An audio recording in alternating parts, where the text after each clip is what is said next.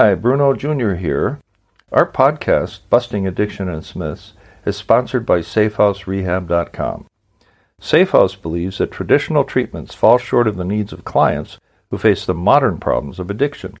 Modern problems need modern solutions. Multiple addictions, multiple relapses, multiple triggers, and cheaper and more powerful street drugs set up unprecedented challenges facing treatment centers.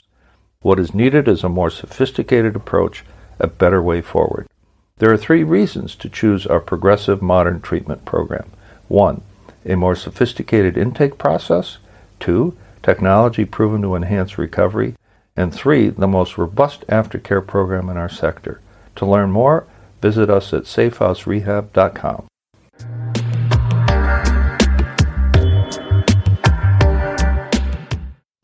Is the treatment program or treatment programs are they all about hard work?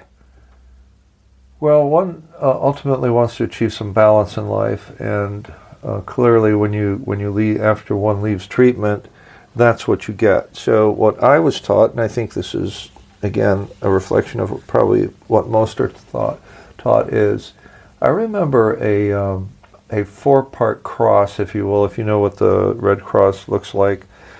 So, what you have on the one hand is intensive intensive therapy and a treatment program.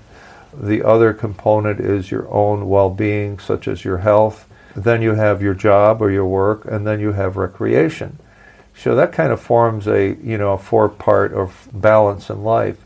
I think the same thing is true in treatment programs because you really are preparing people for real life after treatment, which means a couple of things. One is if you push people too hard and make them to just work, work, work, they're going to get overdosed and they might reject the whole process because of it. And they'll leave. They're free and free to leave and go home, even though they've they're on the, the you know they've paid for treatment up to that point. Further, the other lesson is is that it is possible to have fun out there and enjoy yourself without drinking and doing drugs. You need to know how to do that.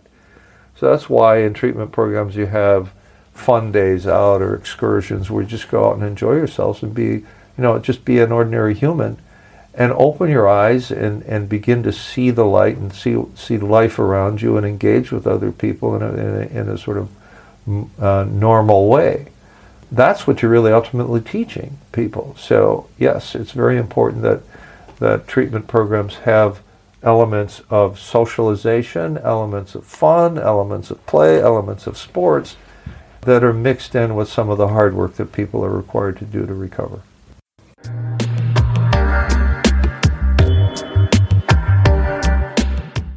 Our podcast is sponsored by SafeHouseRehab.com, a modern approach to recovery.